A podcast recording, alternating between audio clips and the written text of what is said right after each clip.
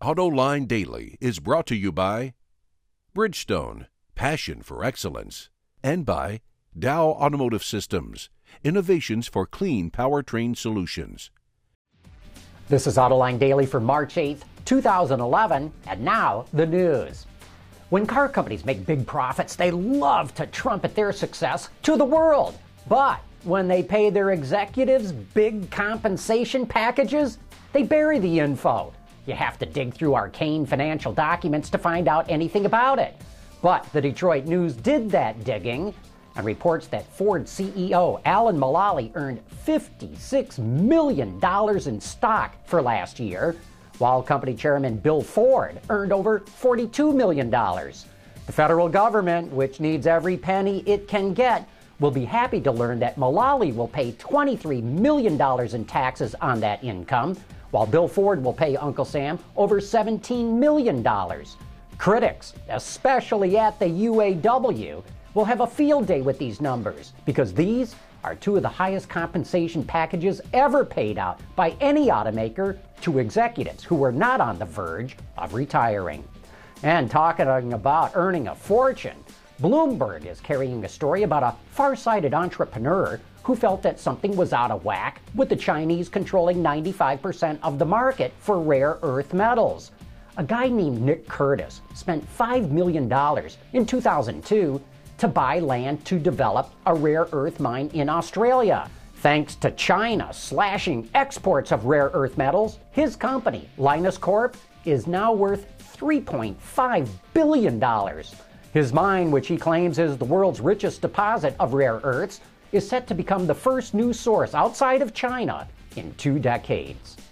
The internal combustion engine has been the king of the road for the last century, but now it's under siege.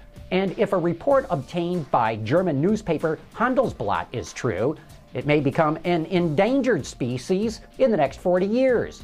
According to a white paper by the European Commission, cars and small trucks powered by internal combustion engines will be banned from cities by 2050. They also want to cut the number of IC engines in urban areas in half by 2030. But killing off the internal combustion engine may prove harder than they think. Wards reports that researchers at Shell have developed a new type of lubricant that can boost vehicle efficiency by nearly 7%. It's a special 0W10 synthetic oil that was run in one of Gordon Murray's T25 city cars. In one test, the vehicle delivered 96 miles per gallon, just 2.4 liters per 100 kilometers. One of the challenges in developing ultra low viscosity oils is getting them to last long enough for a decent change interval.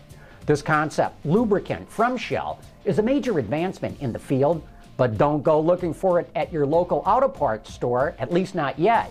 OEMs have to develop new engines to handle this kind of oil. The Fiat 500 represents the first step in bringing the Fiat brand back to North America.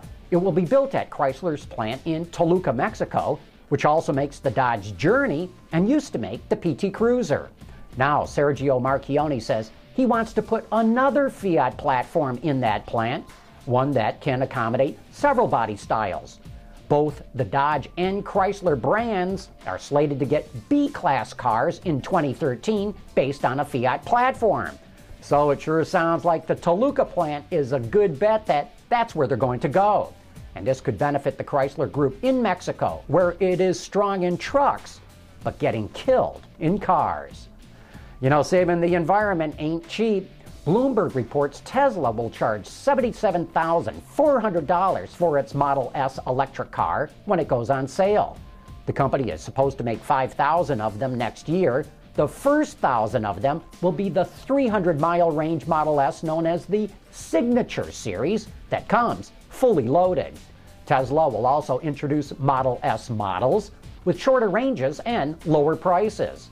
Tesla says that by 2013 it'll be building 20,000 vehicles a year. I say, we shall see. Say, why did Mazda style the new Mazda 5 the way they did? We'll have the head of Mazda's North American styling interpret the form language they used right after this. Introducing Bridgestone's third generation of run flat tires with groundbreaking new Bridgestone technologies. Bridgestone run flat tires offer improved ride comfort, lower rolling resistance, and improved wear while giving you the peace of mind and comfort you need. The new Mazda 5 features a styling theme that the company calls Nagare, which means flow. In fact, the little minivan has all kinds of styling cues that reflect this theme. I recently got a chance to talk with Ken Saward, the design manager for Mazda North America, and asked him to walk us around the vehicle and point them all out. Hi, my name is Ken Saward. I'm a design manager at Mazda's Advanced Design Studio in Irvine, California, and I'm here today to talk about the Mazda 5, the first Mazda production vehicle to feature Nagare styling. The term Nagare means flow, and what that means is the Nagare styling is influenced by the forms and the movements found in nature.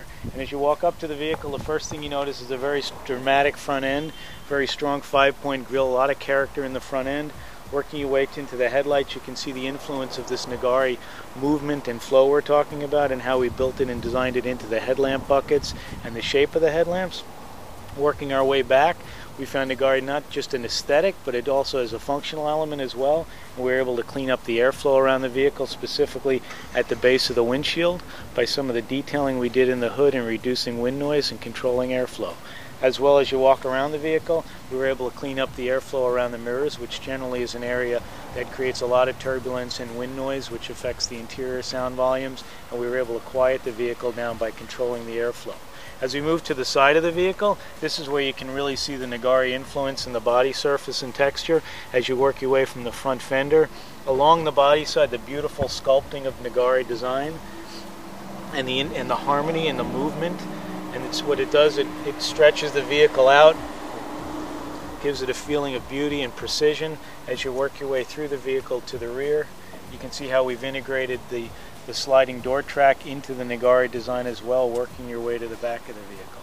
Looking at the taillight, one of the key parts of the car, one I'd really like to highlight is the attention to detail we've put into the taillight design as well as the headlight. But specifically, looking at the taillight, you can see again this, this Nagare influence, this beautiful surface texture, how we've created ridges in the surface. This not only acts as a styling element, but it also is a function element as well and cleans up the airflow towards the rear of the vehicle. What we're trying to do is clean it up and reduce the amount of turbulence in the rear of the vehicle as well as make it a styling element. So in a nutshell, that's the new Mazda 5. Ironically, Mazda is dropping the Nagare styling theme going forward.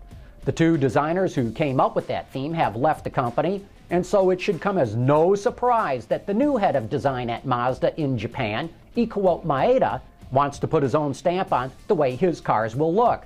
The new styling theme is called Shinari, based on a concept car of the company trotted out last year. Hey, don't forget to check out Roundabout, the latest program in the Autoline family.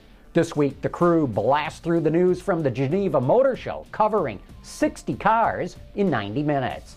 It's a fast paced look at what went down in Switzerland.